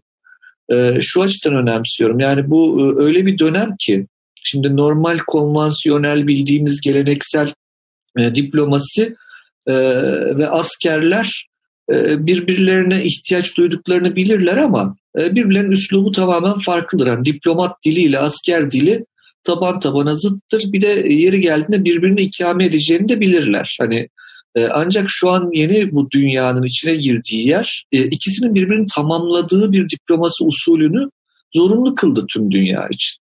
Şimdi Türkiye'de bu usule öyle ya da böyle ayak uydurdu zaten. Yani Libya'daki e, Türk varlığını bu şekilde değerlendirmek lazım. Bir elde var bir bunu koy, koymak gerekir diye düşünüyorum. İkincisi Rusya'nın Libya'ya dair pozisyonu geçen haftalarda söyleme fırsatı buldum sizin programlarınızda. E, yani tabii ki e, Rusya Akdeniz'de kendisine ikinci bir liman arıyor olabilir. Tartus dışında. E, anlaşılabilir. E, ancak bu gerçekten gerçekleşmesi son derece güç bir hayal. Ve sanki kendi sınırlarını ziyadesiyle zorladığını düşünüyorum ben Rusya'nın. Yani buna e, Türkiye'nin e, Türkiye'nin de içinde bulunduğu NATO'nun ve bırakın hatta bunları İtalya'nın göz yummasını bekliyorsa eğer Rusya ki zannediyorum şu an birazcık e, oraya oynuyor. Yani Eni ile beraber e, ortak iş yaparsak eğer e, İtalyan petrol şirketiyle çünkü eskiden gelen bir kardeşlikleri ortak iş yapma kültürleri var Rosneft ve Eni'nin. O çerçevede ama bu zor bir hayal. Yani şöyle söyleyeyim ben Türkiye ve Rusya'nın Libya konusunda geniş bir mutabakatın içerisinde birbirlerini tatmin edecek bir çözüm bulma kapasiteleri olduğuna inanırım. Yani e, genel bir kategori olarak zaten Türklerin ve Rusların konuştukları zaman çözemeyecekleri sorun olmadığına inanırım. Ancak şimdi Türkler ne kadar e, yapıcı ve diplomasi yoluyla e, belirli bir şekilde paylaşıma açık tavır sergilerken e, Rusya'nın o geleneksel e, Rus diplomasisi dediğimiz yani sert diplomasi e, ve biraz buyurgan eşitler arası iletişim kurma kültürünü henüz hazmedememiş yapısından kurtulamadığını görüyoruz. Yani şöyle söyleyeyim hani tavsiye vermek benim işim değil ama e, ben şu an şeyde oturuyor olsaydım e, Sayın Lavrov'un yanında valla Türklerle anlaşalım onlar bizi Amerika'yla da barıştırır bu konuda Libya konusunda sıfırdansa bir şeyler daha iyidir diye tavsiyede bulunurdu. E, zannediyorum bu tavsiyeyi veren birileri vardır Rus Dışişleri Bakanlığı içinde de. Fakat e, şimdi geçen hafta Türk basında da yansıdı kısmen. E, birazcık da abartılarak yansıdı. E, Şoygu ve Lavrov arasındaki Evet, evet. Biz ondan biraz bahis ettik e, salı günü. Evet. E, orada, orada biz de biraz onu tuzaklı bulduk. Yani o e, biraz abartı e, yani bunlar e, ben daha önce de birkaç ay evvel de konuşma şansı bulmuştuk sizin programlarınızda. Yani Rusya'da Putin bir nevi orkestra şefidir. Yani tabii ki kurumların farklı yaklaşımları vardır. Bakın bu kaçınılmaz. Yani askerin asker olmaktan gelen, diplomatın diplomat olmaktan gelen profesyonel birikimleri ve tavırları vardır. Kategori olarak vardır. Ancak bunları böyle keskin karşıtlıklar şeklinde resmetmek e, Rusya e, şeyinde resminde e, doğru sonuçlar vermeyecektir. Ancak burada benim anladığım Rusya'nın güç algısı ve Amerika'nın yarattığı vakuma dair algısında zannediyorum bazı sorunlar var. Birincisi bu. İkincisi Rusya'nın içine dair de bazı sorunlar var. Şimdi Rusya'da garip bir şeyler oluyor gerçekten. Hmm. Şöyle garip bir şeyler oluyor. Daha önce konuştuk bunu işte 3 ay kadar evvel e, Putin bir açıklama yaptı. Dedi ki e, ben anayasayı değiştireceğim. daha demokratik bir anayasa olacak. Ee, işte iş dünyasının önünü açacağız. Teknik gelişimlere açık olacağız. Rusya hak ettiği demokrasiyi bulacak. Ben üçüncü dönem devlet başkanı olmayacağım. Ve kendisine Nazarbayev modeli bir demokrasiye geçiş e, ayarında bir aslında misyonda biçti işte güvenlik konseyi başkanlığı vesaire gibi. Sonra ne oldu ne bitti ilginç bir şekilde Ukrayna işlerine bakan e, ve Rusya'da en sağ muhafazakar kanattan kabul edilen Vladislav Surkov'u e, baş danışmanı görevden aldı. Ve aynı günlerde bu demokrasi havarisi e, cümleler geri çekildi ve ben anayasayı değiştiriyorum. Üçüncü ve dördüncü kere de başkan olabilirim dedi. Çıktı Putin işin içinden. Bakın burada bir şeyler olmuş olması gerekir. Bu Rusya iç siyasetine bağlı olabilir. Rusya'da içeride e, ki belirli kesimler yani Putin'in e, bir şekilde ayakta kalmasını sağlayan ama aynı şekilde kendisini de bir şekilde yönettiği etkileşim içindeki çevrelerde bir rahatsızlık olmuş olabileceği gibi genel dünya algısında da bir farklılaşma olmuş olabilir. Yani e, Trump kazanacak nasıl olsa biz onunla beraber yürümek için biraz daha demokratik vitrin yaratalım derken ya yoksa Biden mı kazanacak bu koronadan dolayı? O, zaman biz çatışmacı bir hükümet kuralım da demiş olabilir. Ya da tersten de okuyabilirsiniz. Ya Biden kazanacak galiba biz demokratikleşelim bari yoksa çok yüklenecek Amerika derken nasıl olsa Trump kazanıyor e, biz o zaman bildiğimiz usulle gidelim de demiş olabilir. Bakın bunlar hepsi tartışmaya açık, yani spekülasyon yapmaya son derece açık konular. Fakat bütün bunlara rağmen Rusya'nın durmadığı bir nokta var. E, biraz önceki bu 1957, 58, 59 derken şimdi orada da mesela 56'da Macaristan'a Budapeşte'ye tanklarını soktuğunda Batı bloğu e, evet yani ses verdi. Ama çok net bir ses vermedi. Çünkü o Yalta çerçevesinde zaten kendi etkinlik alanı olarak kabul ediliyordu. Ama Suriye ve Irak işin içine girince e, NATO'nun orada yüklendiğini görüyoruz. Şimdi aynı zorlamayı e, sanki Putin Libya'da yapıyor gibi. E, Valla yani çok akıllıca mı bilmiyorum Rus dış politikası açısından ama o da benim işim değil. Kendileri bilir diyeceğim. Yani e, ama e, Türkiye ile anlaşmama konusunda bu uçakları yollamayı çok ciddi bir risk olarak görüyorum ben. Ee, ve Davetiye de olabilir. Nasıl? Davetiye de olabilir. Ee, nasıl efendim o ne demektir mesela? Yani, şu, yani Türkiye ile biraz daha biliyorsunuz bu tür şeyler yapıyoruz da Suriye'de de yaptıkları vakidir. Biraz tansiyonu yükselterek masayı biraz daha hani birbirimize yaklaştırma gayreti gösteriyorlar. Ee, öyle, öyle ama, ama bu tür mesela şu tartışılıyor Ankara'da hani e, gazeteciler arasında vesaire yani diplomatlar, akademisyenler arasında hani Libya'da bir Türk-Rus Türk-Rus yakınlaşması çözüme mümkün olabilir mi üzerine düşünüldüğünü biliyorum. Efendim şöyle söyleyeyim. Şimdi Libya'da sadece Türklerin ve Rusların uzlaşmasıyla bir sonuca varılabileceği kanaatinde değilim ben. Güzel. İkinci soruda zaten o taşan soracağım. Onu da soracağım sizinle birlikte. Evet, buyurun. Burada bir Türk-Amerikan operasyonu beklenebilir mi diye de soracağım. Siz devam edin. Ee, ben e, ben aslında tam da bunu bekliyorum. Şu çerçevede bunu bekliyorum. Afkom'un yaptığı açıklamalarda e, bakın çok e, tehdit algısını çok ciddi anlamda yüksek tuttu Afkom. Yani Libya hava sahasını kapatmaya kalkabilir Ruslar demek. ve daha sonra zaten NATO'nun iki güney NATO'nun güney kanadında sorunlar yaratır demek. Avrupa'yı tehdit eder bu dedi. Tabii bu, bu, bu ciddi bir şey. Şimdi NATO'yu tehdit eder ve fakat bugüne kadar Rusya ile beraber orada hareket eden bir NATO üyesi var. Öyle değil mi? Fransa var. Evet. Ama Fransa her zaman... hatırlatayım çok araya girdim hemen çekileceğim. Ee, galiba pazartesi günü müydü Sayın Cumhurbaşkanı Sözcüsü Kalın Fransa yanlış tarafta dedi. E, yani Fransa yapar bunu. Çok doğru söylemiş. Ben e, görmedim o haberi ama. Yani eleştiriyoruz çok... zaten Fransa'yı da yanlış tarafta dedi.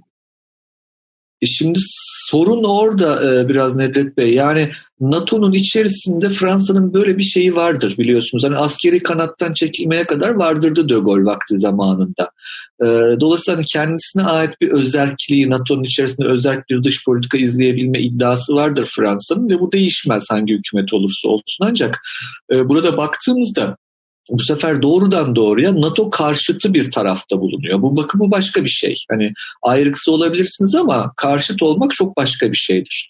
Şimdi oradaki çözümün e, bir şekilde ben Türkiye tarafından da e, Amerika'yı İngiltere'yi, İspanya'yı, İtalya'yı içerecek geniş bir çözüm olarak e, tahayyül edildiği kanaatindeyim. Ancak şöyle Ruslarla bu kadar yakın iletişim kurabilmiş olan bir NATO üyesi ülke sadece Türkiye. Bakın Hı. yani Akkuyu'yu yapıyoruz. S-400'ler alındı.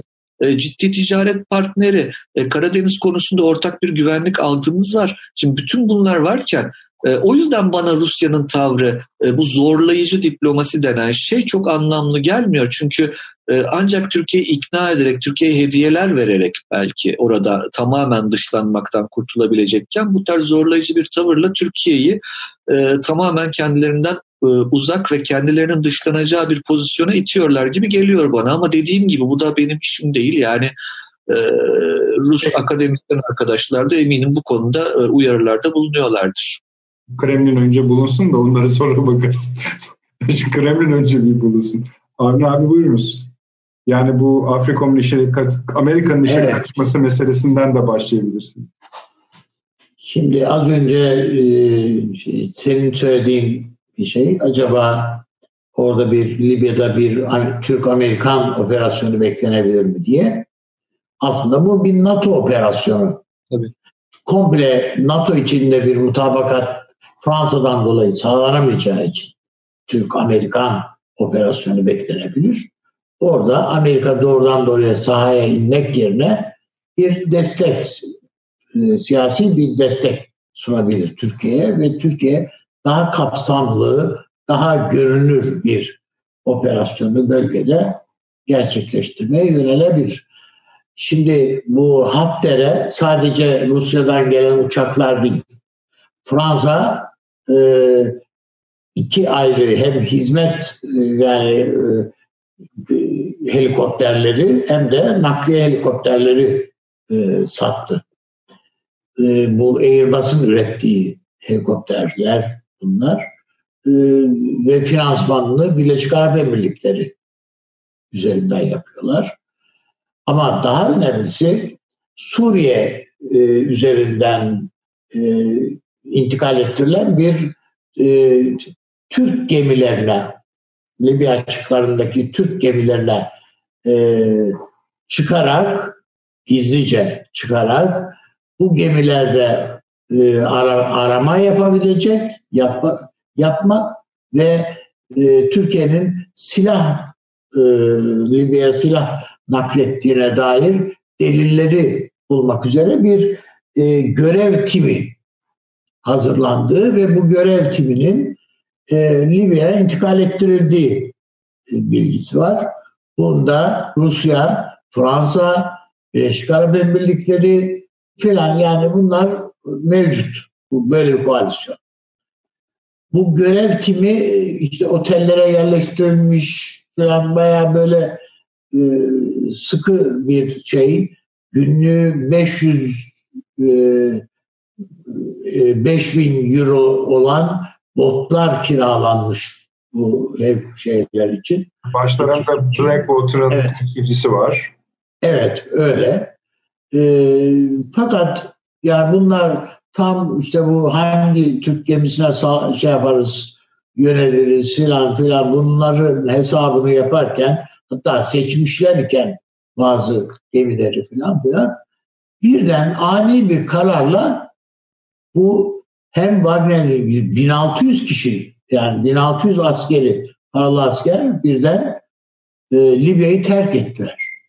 Evet. Yanı sıra bu özel tim görevlileri olduğu gibi bırakıp çekildiler. Malta'ya Malta kaçmışlar. Malta'ya kaçtılar. Ve hatta botları da botları da Libya'da bırakmışlar diye duydum. Yani bazı gelişmiş silahlar ve botları ki bunlar çok e, zannediyorum o, pahalı botlar tam söz ediyoruz. Operasyonlar için yapılmış. Evet. Yani onun için Libya e, ve Türkiye meselesi yani o pencereden baktığımızda e, hem e, Fransa'nın biraz daha açığa çıktığını ve kayba uğradığını, oynadığını yani veya kayıpla sonuçlandığını görüyoruz. Bu birincisi. İkincisi Rusya meselesine gelince ben Rusların aslında köşeye sıkıştıklarının farkına vardıklarını düşünüyorum. Ve geri çekilmek onurlarını zedeleyeceğini düşünerek daha da bir adım daha gitmekte e, gittiler. Ve yani bu hani korkunun ecele faydası yok. Orada kötü saplandılar diye görüyorum. Ama bu e, Rus e, Savunma Bakanlığı'nın veyahut da işte karar vericilerinin e, gururla gururlarına dokundu orada e, geri adım atmak. Destekledikleri Hafter'in arkasından çekilmek filan filan. Yani e, Amerika ile bir araya gelemiyorlar. Bu seçim dolayısıyla bu e, Trump e, istese de e, yan yana gelme şansı şansı yok. Rusya ile işbirliği yapma şansı yok filan. Ve çok daha fazla e, şey yaparak, kart basarak e, Rusya'nın orada bir takım başka ilave operasyonlar yapma şansı da yok.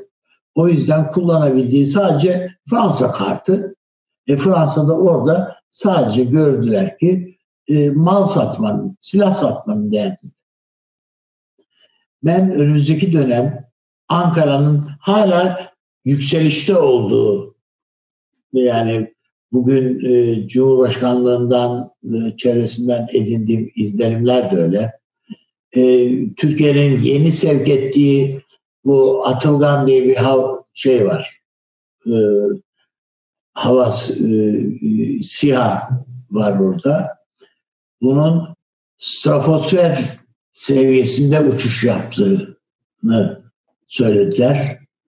Yani bu zaten yani uzay sınırı e, demek. Yani radar takibinin neredeyse imkansız denecek derecede e, seviyede olduğu ifade ediliyor. Ve bunların Libya'da faaliyet gösterdiği, e, Tunus'la konuşlandırıldığı belki ihtimal yani. Çünkü bölgede e, şey yapabileceği bu uçakları, bu e, aletleri e, güvenli bir şekilde tutacakları bir yer lazım falan. Yani bütün bunların Ankara'nın elini sürekli yükselttiğinin bir işareti olarak görüyorum. E, o yüzden Rusların değil bir filo, ikinci gönderdikleri ikinci bir filonun da aslında kalabalıklıktan kalabalık doğurmaktan öte bir faydasının Ruslara da bir faydasının Hafter'e de bir faydasının olduğunu düşünmüyorum. Hafter çünkü elini attığı her yerden eli boş çıkıyor. Bir tek bir şey var. Ne kadar doğrudur bilmiyorum. Ben bir e, Türk ticari gemisine neye bombaladıklarına dair. Yok hayır o yalanlandı zaten. Yani e, yani işte onun için yani ya ne kadar güçlü bir yalanlama onu, onu bilmiyorum ama dedim yani olabilirse bir tek bu var. O, Olsa da zaten hani olan saklasın evet. olmasın ayrı konu da olsa da bir şey ifade Libya gerçekliği içinde bir şey ifade etmez o. Şimdi evet, yani orada Türkiye'nin eli her geçen gün biraz daha güçle güçleniyor diye görünen o. Ee, sadece biz benim bizim gördüğümüz yani bizim Türk dışlarının gördüğü bir tablo değil bu. Esasında dışarıdan da görünen bu. Ankara'daki bazı büyükelçilerin de e, belli mevkilere ilettikleri yorumlarda e, veya gözlemleri, ilettikleri gözlemleri de, de bu istikamet. Peki, teşekkür ederim abi. Şimdi Süleyman Hocam, şimdi Buyurun. bu son 48 ee, saat içinde diyebileceğim e, zıt yönlü de olsa bir sürü Libya haberi geldi. İşte bir kısmına burada değindik. İşte Wagner'in çekiliyor olması, uçakların ikinci kez geliyor olması, Afrikom'un Amerikalıların açıklamaları, Fransa'ya itirazlar, işte oraya yeni işte bir operasyon dedik. O operasyonu mesela açıklayan Avni Bey'in bahsettiği operasyonu açıklayan New York Times yani Amerikan merkezli bir yerden çıkıyor ve Birleşik Arap Emirlikleri'ni falan Fransa'nın ismini zikrederek bunu yapıyorlar. Her şeylerin de ortaya çıkardıkları belli. Alacakları ücrete kadar çıktığına göre Amerikan istihbaratı bunu topyekun görmüş. Mesela e, Tabii, Ürdün'de kaldıkları, konuşlandıkları oteller, moteller. Yani yakalamışlar yani. İşin özü o. Evet. Mesela bu İrini operasyonuna katılan Yunanistan'ın e, savaş gemisi vardı. İşte Avrupa Birliği'nin Libya'ya ambargoyu diğer ülkelerin silah göndermesini engellemek için başlattığı harekata katılmış bir e, savaş gemisiydi. İşte bir hasar oldu bizde değil, geri döndüler. Yani bıraktılar, geri döndüler. Hasar nedir? Kimi kaynaklar e, şey kentlerini vurduğunu söylüyor. Ayrı konu. Ama sonuçta savaş gemisini çektiler. Şimdi e, Salı e, çarşamba akşamı Birleşmiş Milletler bir açıklama yaptı. Şu, Libya'ya neredeyse her gün hava, kara ve deniz yoluyla silah transferi yapılıyor. E, artan silah, yani bu artan silah transferleri üzerindeki hani ambargo ihlallerini de durduramıyoruz. Yani öyle bir anlam çıkıyor. Bu diyor Libya halkı için büyük felakete neden olacaktır. Evet. Yani aslında burada bir de günah çıkarma da mı var desek? Doğru. O zaman sen ne halt ediyorsun demiyorlar mı bu kuruma? Peki. Evet. Buyurun Süleyman Hocam. Amerika'yı unutmayın. Tabii tabii. Şimdi bir kere şöyle bakalım. Ee, bu Rusya-Avrupa ilişkilerinden bağımsız değerlendirilebilecek bir konu değil. Çünkü unutmayalım Libya'nın coğrafi konumu Avrupa'ya en yakın noktayı oluşturuyor. Yani Afrika ile Avrupa arasındaki en yakın noktayı oluşturuyor. Asya ile Avrupa arasındaki en yakın noktayı oluşturan e, coğrafyalardan biri Türkiye. E, ikincisi olarak tabii daha direkt Doğu Avrupa üzerinden teması olan Rusya var. Rusya-Avrupa ilişkileri var. Şimdi dolayısıyla NATO'nun geliştirdiği dirençlere bir bakalım. NATO Avrupa'da niçin var? NATO Avrupa'da çok açık olarak muhtemel bir Rusya'nın Avrupa işgali planına e, engel olmak için var. Yani doğudan Avrupa'nın kuşatılmasına bir direnç oluyor. Değil mi NATO? E, Türkiye'de de bunun için var. Güney kanadı olarak NATO'nun var. E, eğer Libya söz konusuysa ve Rusya'nın burada varlık göstermesi, mesela Taşan Hoca'nın dediği gibi bir limanı kapatması, üst kurması vesaire gibi şeyler, oho yani Avrupa tümden kıskaç altına girmiş demektir. Bunu bir kere Amerika Birleşik Devletleri'nin kabul etmesi mümkün değil. Böyle bir şey. Bırakın bunu Avrupa'nın da kabul etmesi mümkün değil. Dolayısıyla şimdi Rusya orada ne arıyor? Benim gördüğüm bu e, fotoğrafı, kurduğum bu ilişkileri Rus aklı kurmayacak mı?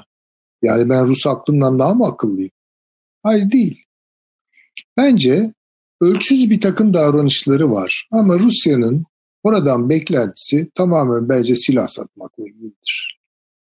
Yani Birleşik Arap Emirlikleri'nden bir kaynak buldular. Hafter'in de ihtiyacı var. Birleşik Arap Emirlikleri üzerinden bu transferler gerçekleşiyor. Yani silah satıyor. Böyle söyleyelim. Burada Wagner birliklerini bulundurması bir aşırılıktı.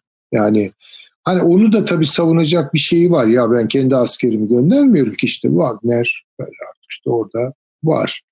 Yani arkasında doğrudan ben varım e, dememek için bizim açtığımız e, bir, işleri diyor işte. Ha, bir sürü katakulli de çevirebilir.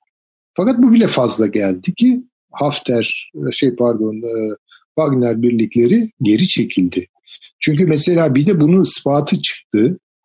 E, bunu da gazeteci Ardan Zen Türkiye gelen bir bilgi ondan iktibasen söylüyorum. E, tabii bir takım çatışmalar oluyor. Üç Wagner askeri öldürülüyor ve bunlardan bir tanesi de ele geçiriliyor. Şimdi bu kötü bir şey. Yani Rusya açısından kötü bir şey. Dolayısıyla şimdi şöyle bir bakmak lazım. Rusya'nın Suriye'de varoluş tarzıyla Libya'da varoluş tarzı çok farklı. Suriye'de gövdeden girdi yani gövdesiyle birlikte girdi. Ama Libya'da böyle bir şey söz konusu değil. Orada gövdesiyle giren Türkiye oldu. Dolayısıyla zaten eğreti bir pozisyonu var Rusya'nın ve burada ısrar etmesi zaten söz konusu değil. Şunu yapacak ya satabildiği kadar bence silah satacak. Ee, hani büyük bir piyango vurur. Ee, bir liman ele geçirir. Orada bir üst kurma başarısı gösterebilirse de bu onun için tabii beklenenin çok üstünde bir kazanç olacak ama bunun ihtimali bence son derece zayıf. Onun için ben çok ciddiye almıyorum. Yani çok açıkçası böyle oradaki Rusya kartını, Rusya faktörünü büyütmek yanlısı e, değilim. Esas olarak orada bu işin e, taşıyıcısı Türkiye ve Türkiye e, desteklediği ulusal e, mutabakat hükümetinin arkasında e, bu Hafter çıbanından, bu Hafter engelinden e, Libya'yı kurtaracak her türlü adımı atma azim ve kararlılığı. Bunu engelleyebilecek bir şey olduğunu zannetmiyorum. Bunu engelleyebilecek bir tek faktör var.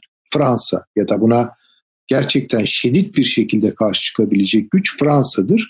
E bu da Fransa'ya bırakılmayacak bir iş bence. Amerika Birleşik Devletleri burada Fransa'nın yanında değil. Suriye'de çok güzel beraber çalışıyorlar ama Libya'da aynı e, süreç bence işlemiyor. Ve bunu mümkün mertebede e, Libya'nın e, dışına çıkarmaya çalışıyorlar. Fransız etkisini o anlamda. Yani Fransa'nın da orada tutunması çok zor. Ha, Fransa girerse çok büyük bir kavga olur. Yani onu da söyleyelim. Yani onu başından beri söylüyorum ben. Yani orada şu an çatışmalar var, işte bir savaş var tabii adını koymak lazım. Gerçek manada tabancalar çekilirse bu Türkiye-Fransa savaşı olur. Yani bu da bu, bu çok acayip bir şey yani iki tane NATO ülkesinin Libya'da savaşması gibi bir şey yani bu bu da pek Amerika Birleşik Devletleri'nin cevaz vereceği bir şey değil. Bence Amerika Birleşik Devletleri e, sessiz kalarak yer yer destek vererek Türkiye'nin oradaki operasyonlarını destekliyor.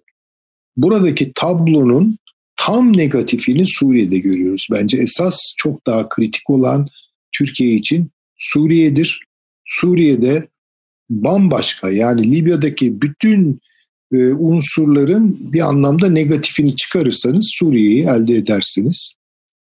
Bu bölgede yani Maşrık'ta kürenin etrafında toplananlara bakalım. Birleşik Arap Emirlikleri yok bilmem Suudi Arabistan, Mısır, İsrail falan hepsi küreyi yokluyorlar. Amerika Birleşik Devletleri tabii ki başta olmak üzere. Ama Mağrip'e geldiğiniz zaman bunların negatifi çıkıyor. Yani orada Amerika Birleşik Devletleri ile Birleşik Arap Emirlikleri ve Suudi Arabistan'ın siyaseti tutmuyor. Zıt. Ee, burada e, Maşrık'ta e, Türkiye ile Rusya birlikte adım atıyor vesaire. Orada karşı karşıya geliyor. Yani tam zıttı.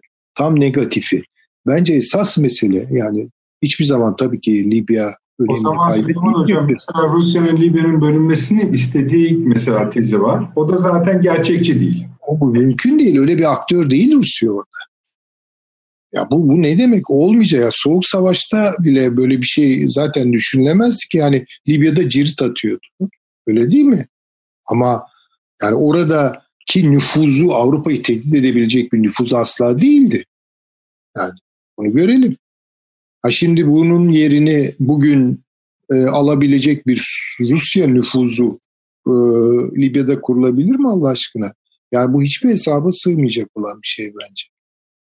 Türkiye'nin tabii ki Libya'da başarılı bir siyaset götürüyor. Bundan hiç şüphe yok. Daha büyük başarılar da elde edecek. Bundan da ben çok endişe duymuyorum. Benim çok canım sıkan Suriye, oradaki gelişmeler. Orada çok kötü şeyler oluyor. Çok kötü şeyler oluyor. Bakınız son gelen haber e, PYD'ye Patriot şemsiyesi kuruyorlar. Allah aşkına olacak iş mi bu? Ya bu ne demek yani?